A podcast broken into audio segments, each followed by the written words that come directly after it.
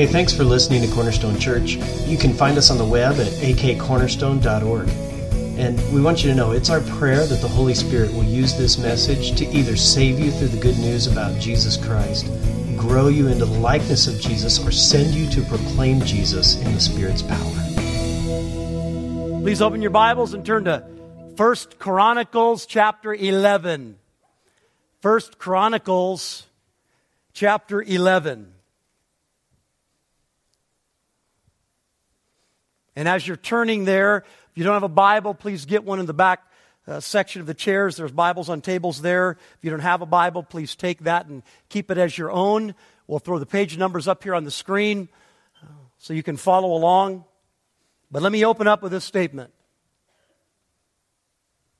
Gentlemen, have you ever dreamed about becoming a hero?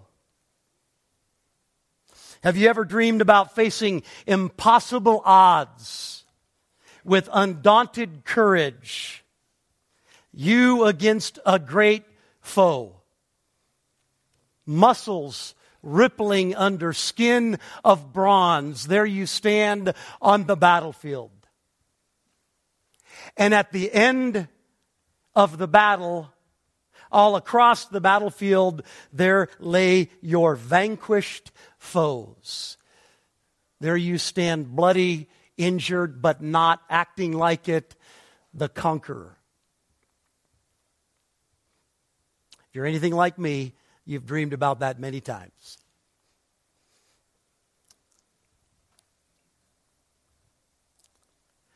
What I want to talk to you about today is a story like that.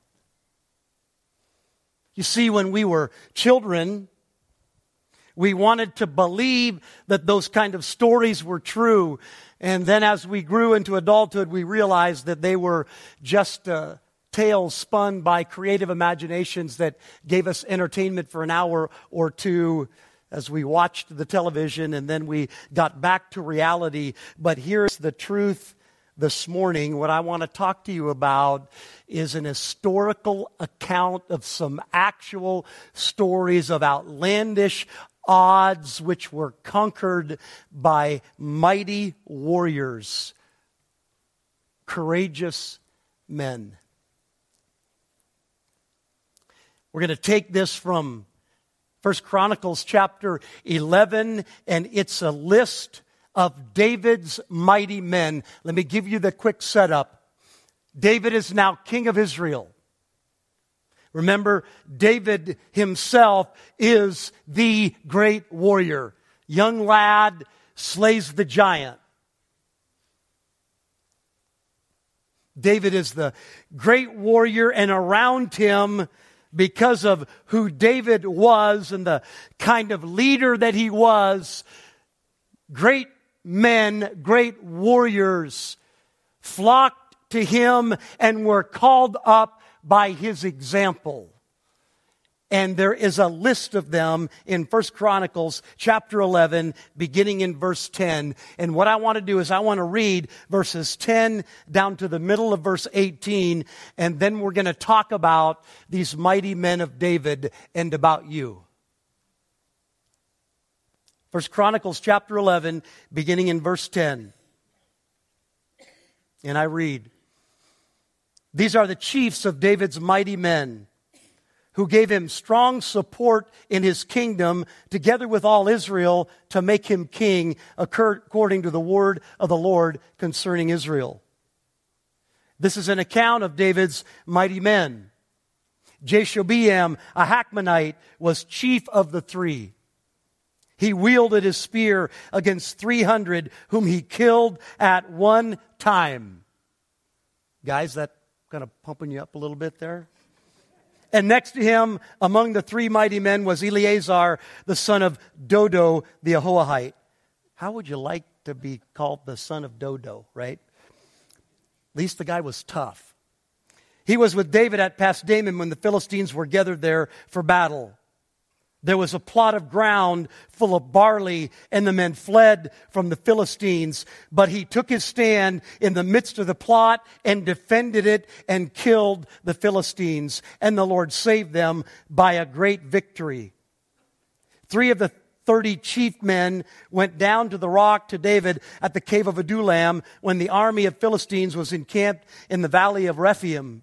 David was then in hold, and the garrison of the Philistines was then at Bethlehem. And David said longingly, Oh, that someone would give me water to drink from the well that is from the well of Bethlehem that is by the gate.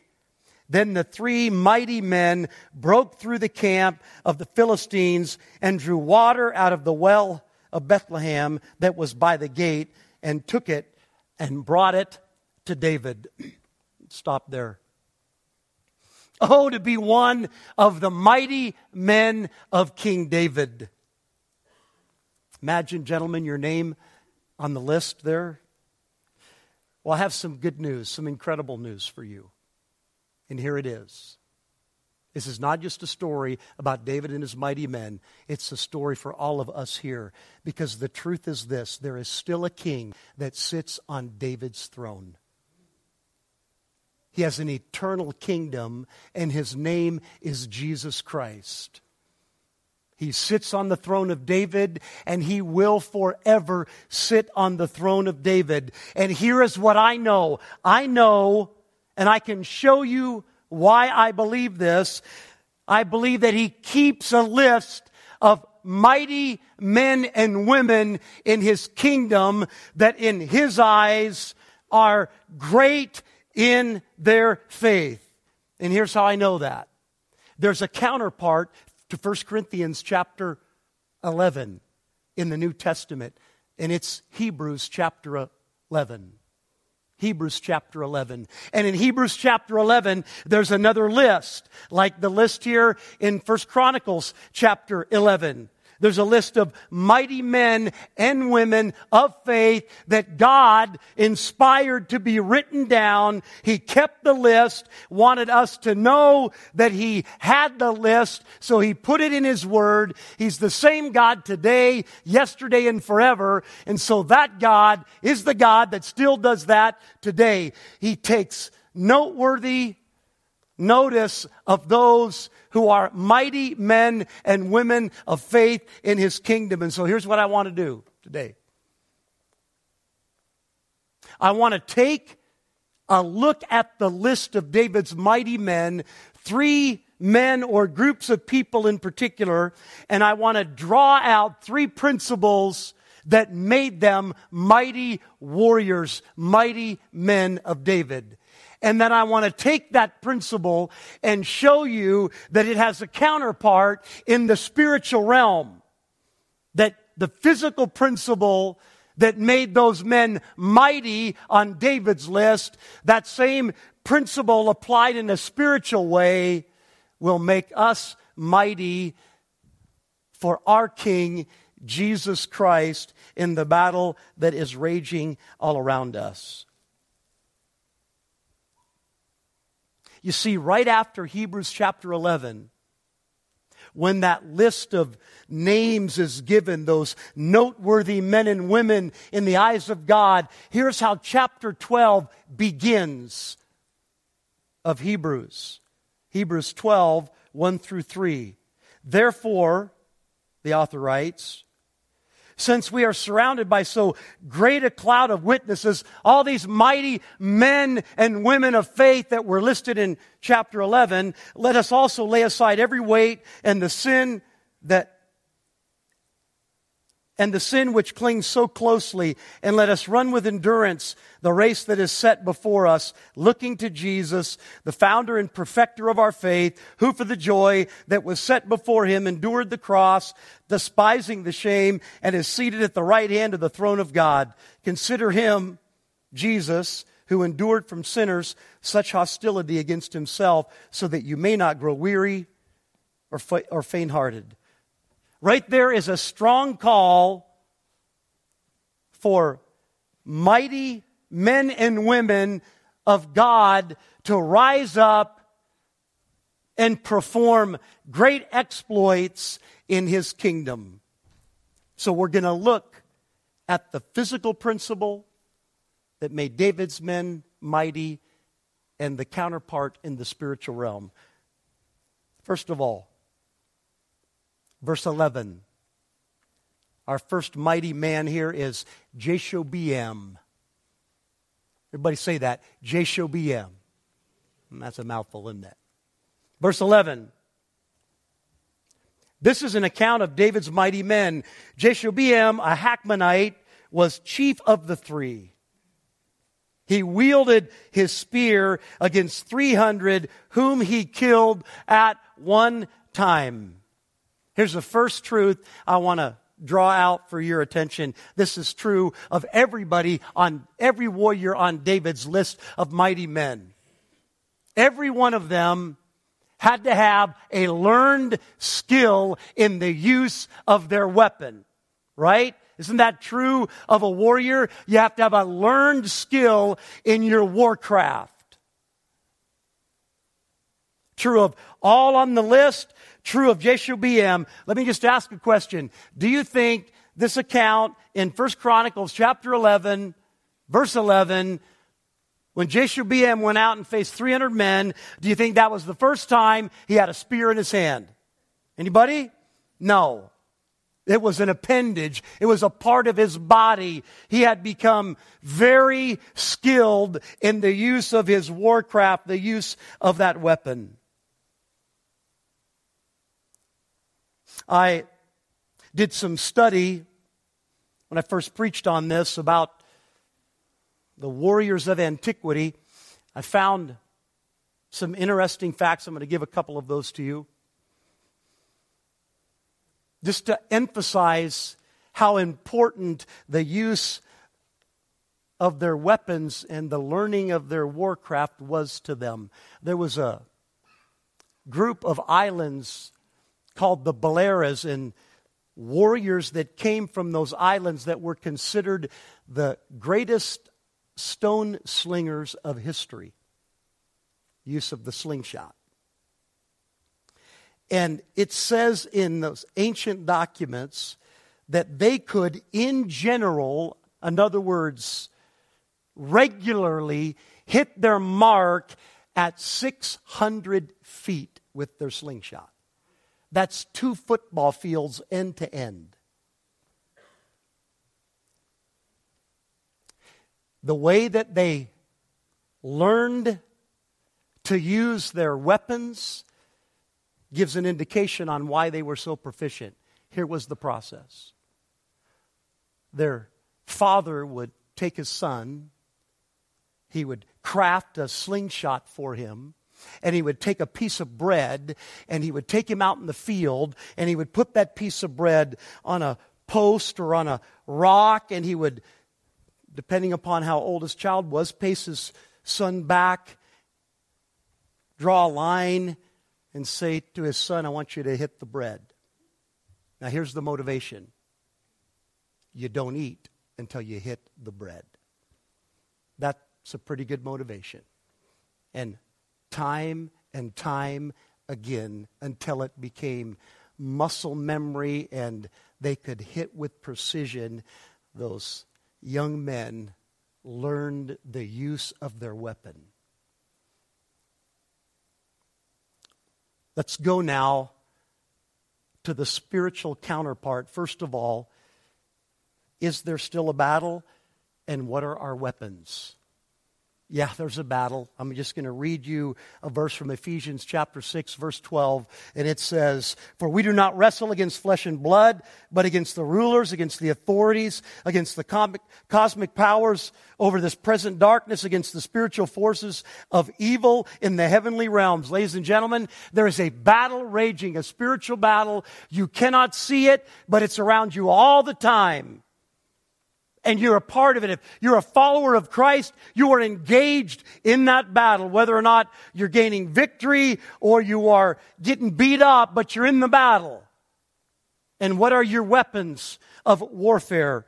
A few verses down in Ephesians 6, Paul writes, verses 17 and 18, and take the helmet of salvation and the sword of the Spirit, which is the Word of God, praying at all times in the Spirit. Paul here identifies two offensive weapons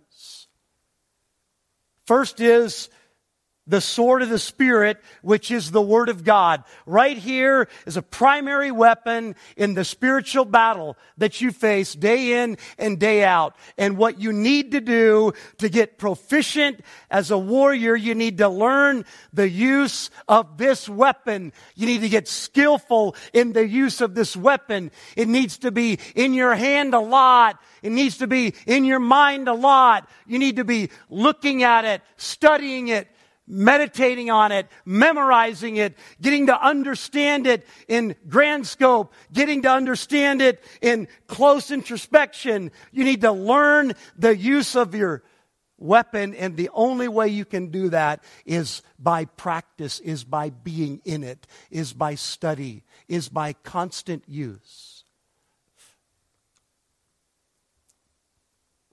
As I think about David, I would consider him the greatest warrior of ancient history. I think about David and how he learned the use of his weapons. Here's how I believe he learned them in solitude. He was a shepherd over his father's sheep and would go out into the barren wilderness and have to protect those sheep and over and over and over again out in the wilderness with no one watching. He became an expert in the use of that slingshot. I think about Jesus Christ, obviously the great greatest warrior of human history in the spiritual realm. And how did Jesus learn the use of his weaponry? He was with his Father all the time. He would get into the Word and study the Word. Just think about the duel in the desert with the devil in Mark, uh, Matthew chapter 4. What does he do? Every time the enemy comes at him, he says, it is written. He pulls out his sword he uses his sword and he knows how to use it. He uses it with exact precision. We have to learn the use of our weapon, the Word of God, and secondly, prayer. Prayer is a mighty weapon of warfare. Prayer is omnipotent because it connects us with an omnipotent God to whom nothing is impossible. And the thing about prayer is you can do it as a brand new believer. It's easy for anyone to do. And yet you can grow for an entire lifetime in the lessons of prayer. In the depth of what it means to pray in faith and see God move in omnipotent ways. Lessons that you can learn throughout your life. You want to be mighty in the kingdom of God? Then learn the use of your weapons. Learn the use of the Word of God, the sword of the Spirit, and learn the use of prayer. Secondly, look at verses 12 to 14. Let's pull out another principle of David's mighty men here. And next to him, next to Jashobeam, among the 30 men was Eleazar, the son of Dodo, the Ahohite. He was with David at Pas-dammim when the Philistines were gathered there for battle. There was a plot of ground full of barley, and the men fled from the Philistines. But he took his stand in the midst of the plot and defended it and killed the Philistines, and the Lord saved them by a great victory. The next characteristic here I want to draw out from Eleazar's life is his loyalty to the king. His loyalty to the king. Now, you could read this two ways. I'm going to read it, explain it both ways. Either way works with the principle, but let me tell you the two possible ways to read this.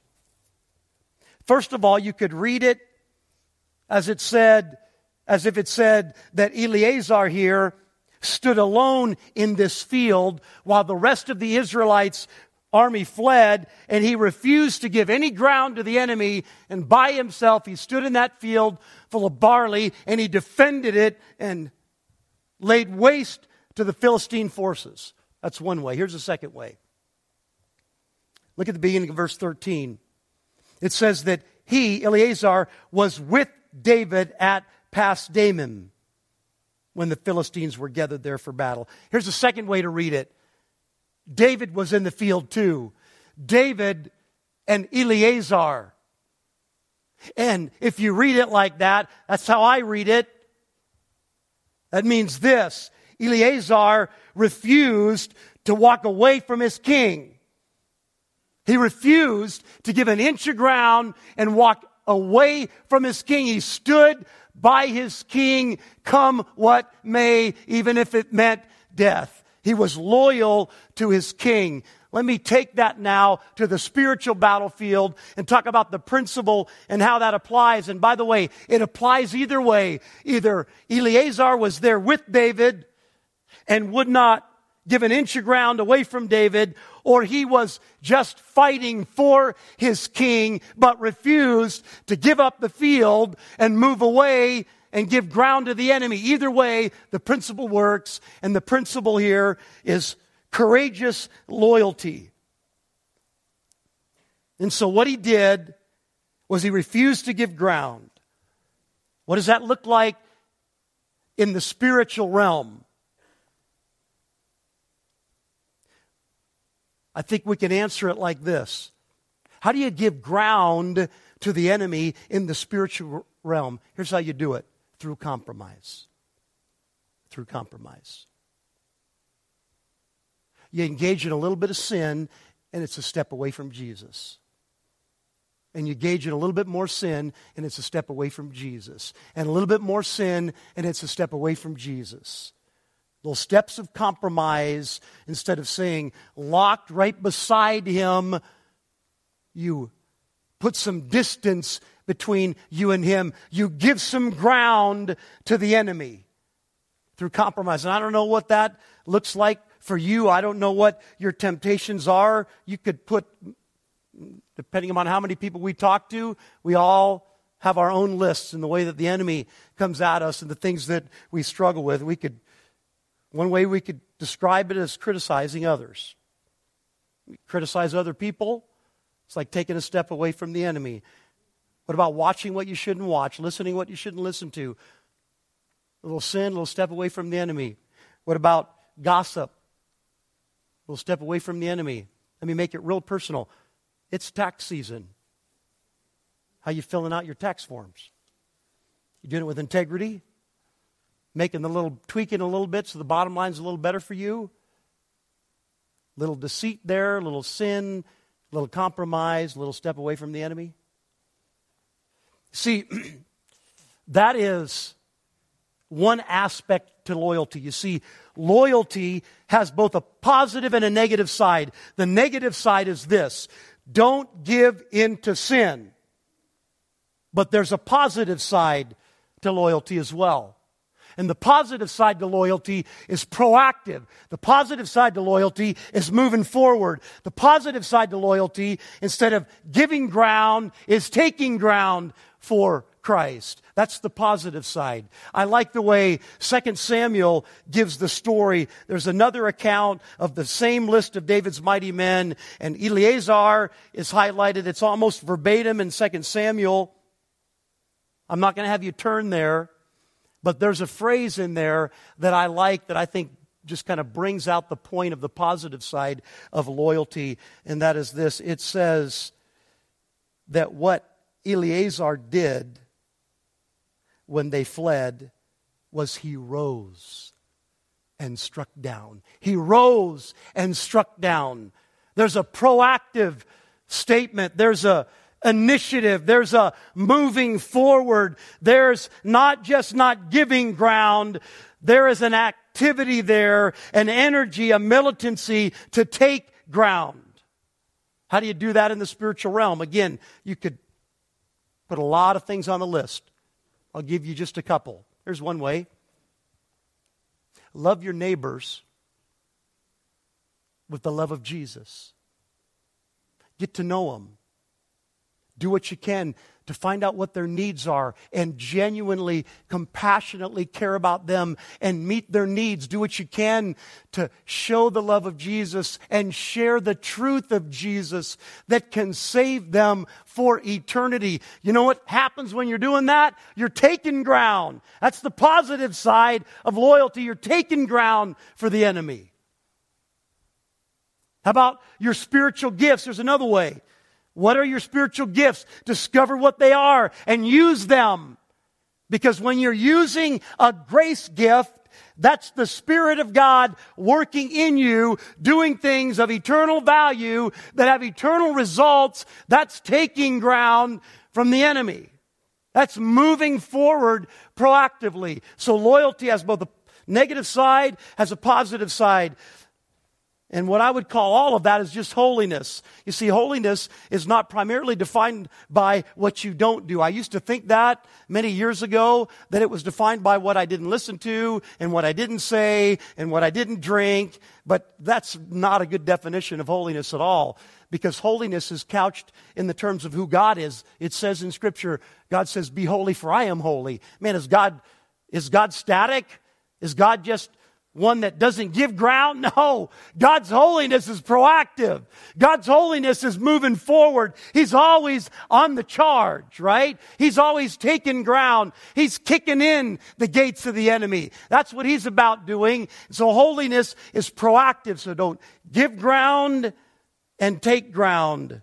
That's what it means to be loyal in the spiritual realm. Let me take you to the third truth. I love this one. Oh man, do I love this one. Verse 15 to 18.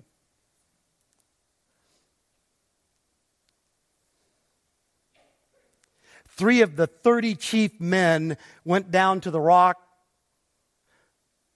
to David at the cave of Adullam when the army of Philistines was encamped in the valley of Rephaim.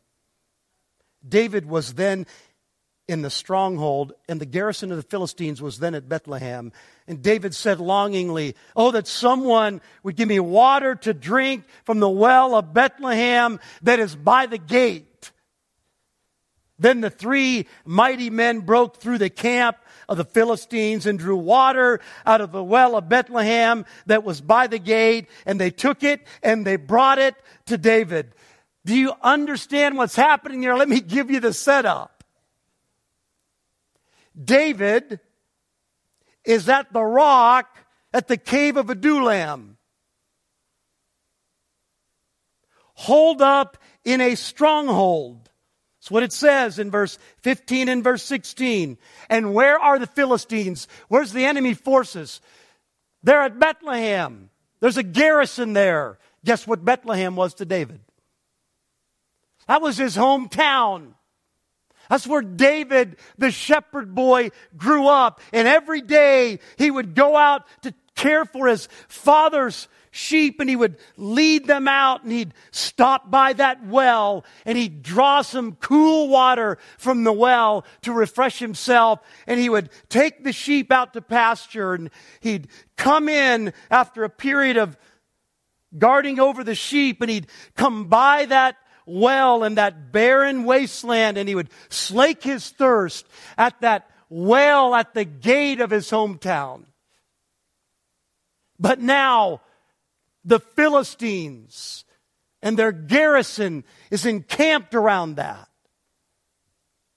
Ladies and gentlemen, in that part of the world, it is really a dry, arid place, and water sources become the hub of activity and they were, I guarantee you, and you can read it explicitly in the statement here, they were encamped around that well. And look at what happens here. David is longing for home. That's what's going on in David's heart. It's not about thirst. It's about him longing for home. And the enemy has taken his home. It's taken that village of Bethlehem and he's longing and the cry of his heart breaks out of his lips in that cave and he says, Oh, that someone would give me a drink from the well at the gate of Bethlehem. And when that cry issued forth from his lips, three men heard it. I can just picture the scene and them looking at one another and saying, Did you hear that? Did you hear what the king wanted? I'm in. Are you in? I'm in. I'm in. Let's go. And those three men, I'm guessing they didn't tell anybody else because no one else went. They by themselves said, We're going to fulfill the desire of our king. We heard it. Now we're going to fulfill it. And here's what they did. They fought their way, not out of, but into the garrison of the Philistines and fought their way right up to the well. Now just picture that scene. I mean, as soon as any fighting started, there would have been a commotion and all soldiers would have been on deck with their weapons. And here are three guys fighting their way to the well. And what does one of them have to do when he gets to the well? How do you get water out of a well? You got to put the bucket down in the well.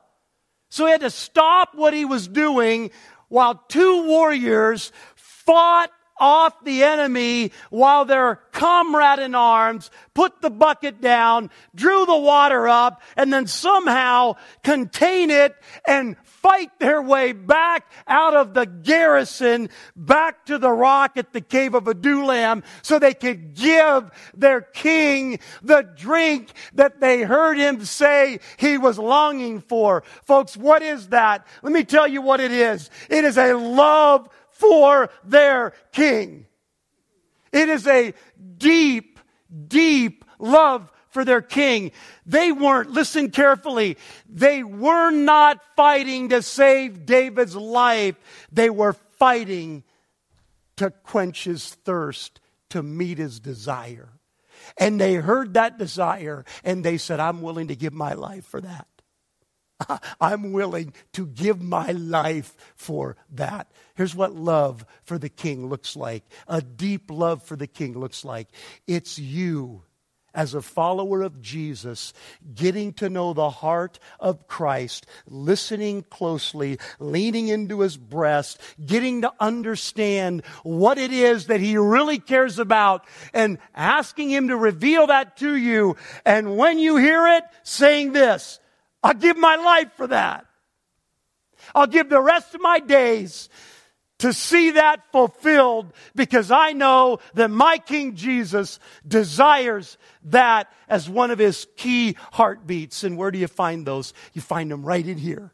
He put them right in here so you and I could lean in. He doesn't just tell you openly. He wants you to go find him. He wants you to care about what they are and lean in and listen close and look and find out what the heartbeat of your king is and say, those are the things as he reveals them to you and what he'll do. He has a bunch of them. He'll reveal the ones that he wants you to give your life toward. And then you say, I'm going to, I'm going to give my days toward that right there. I'm going to give my days to see that desire of my king realized.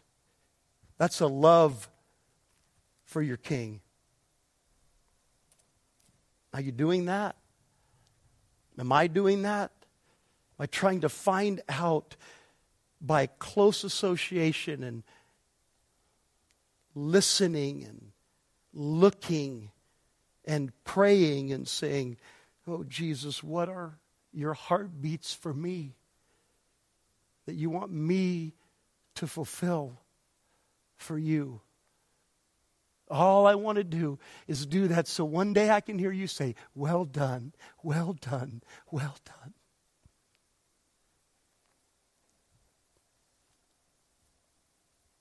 So let me end this with a call for warriors. And this is men and women. If you read Hebrews chapter 11, the Hall of Faith, there's men and women on that list.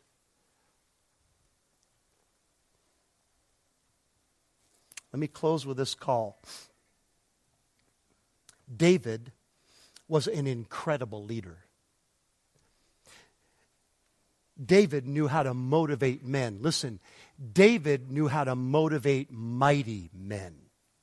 That's who David was. And so, just kind of step back at the whole scene of First Chronicles chapter 11 there and take this in.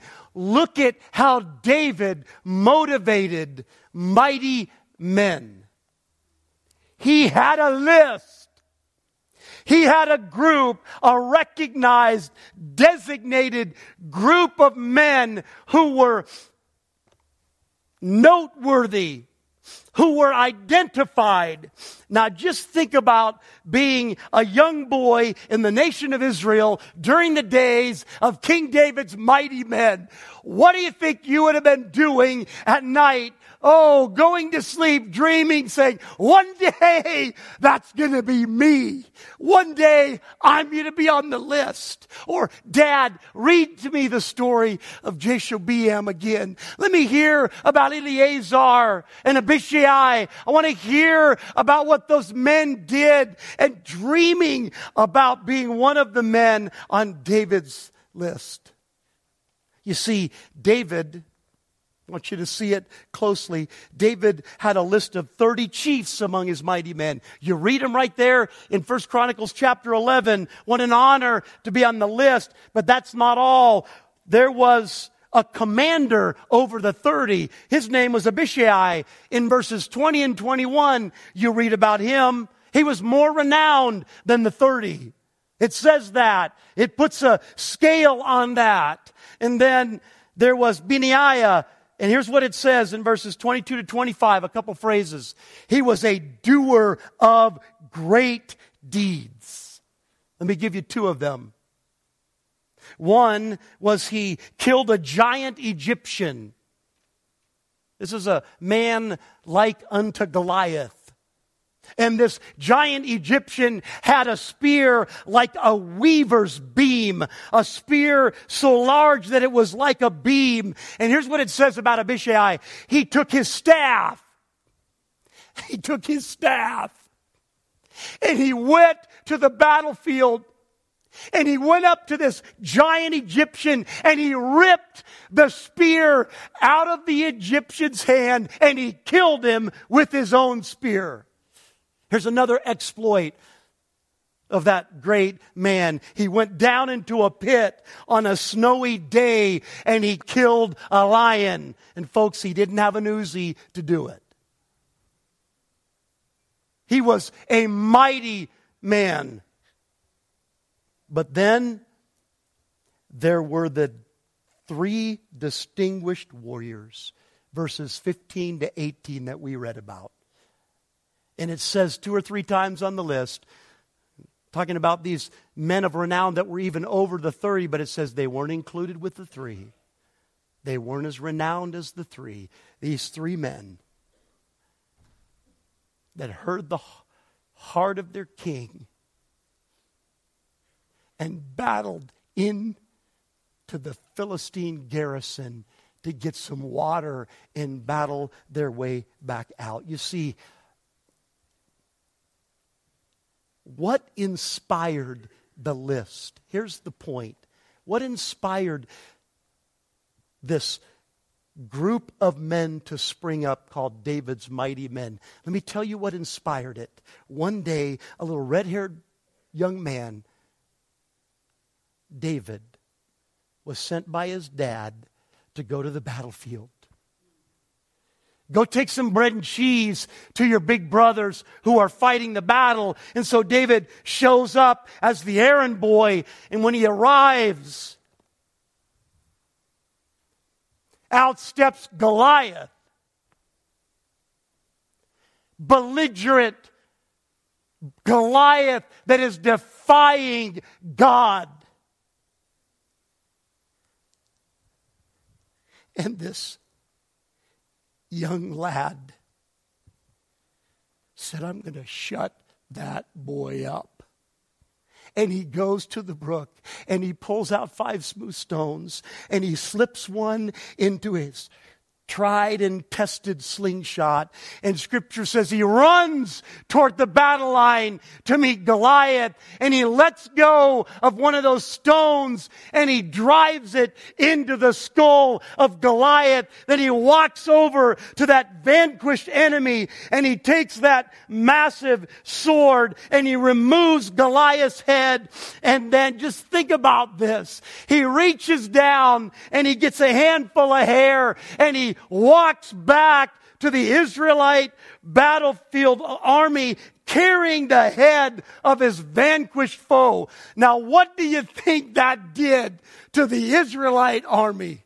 Man, that called them up. And what started was, as he became king, a list of mighty men that what? They wanted to be like David. So let's go to the spiritual battlefield. That was David the king. Who's our king? Who's our king?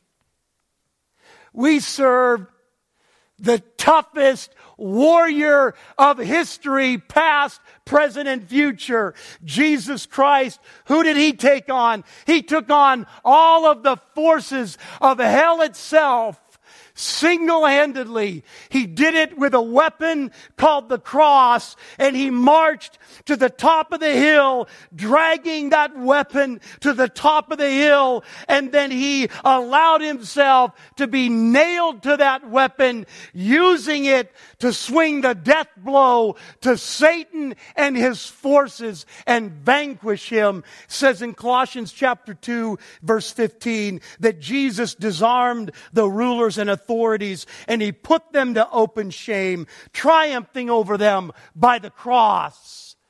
That was his weapon. And he defeated Satan and all of his forces and hell and sin and death. That's the kind of king that we serve.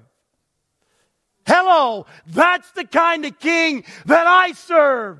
And listen, he calls me up when I think about that. And I say, man, I want to be like him. I want to be like him. I want to learn to battle the way he battled. I want to learn to vanquish the enemy and his spirit can live in me toward the very same end. And so here's a call up men and women of Christ, here's a call up. Don't just get by. You're in a battle. Learn the use of your skill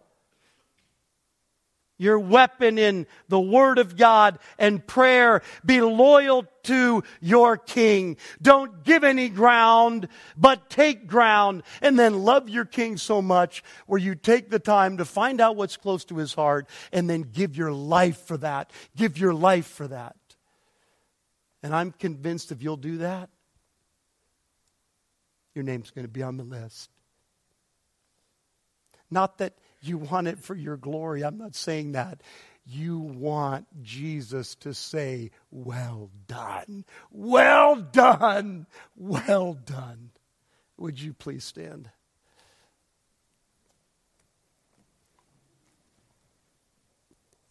Jesus, thank you for being the all conquering warrior that you are. Thank you for battling for me, for us, what we could never battle.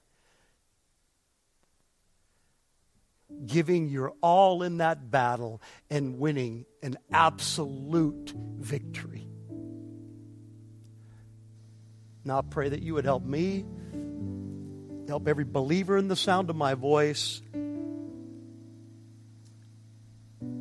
called up by this to become men and women, followers of Christ, battling for Christ in this world. For your glory, to expand your kingdom, to take ground from the enemy. In the name of Jesus Christ, I pray. Amen.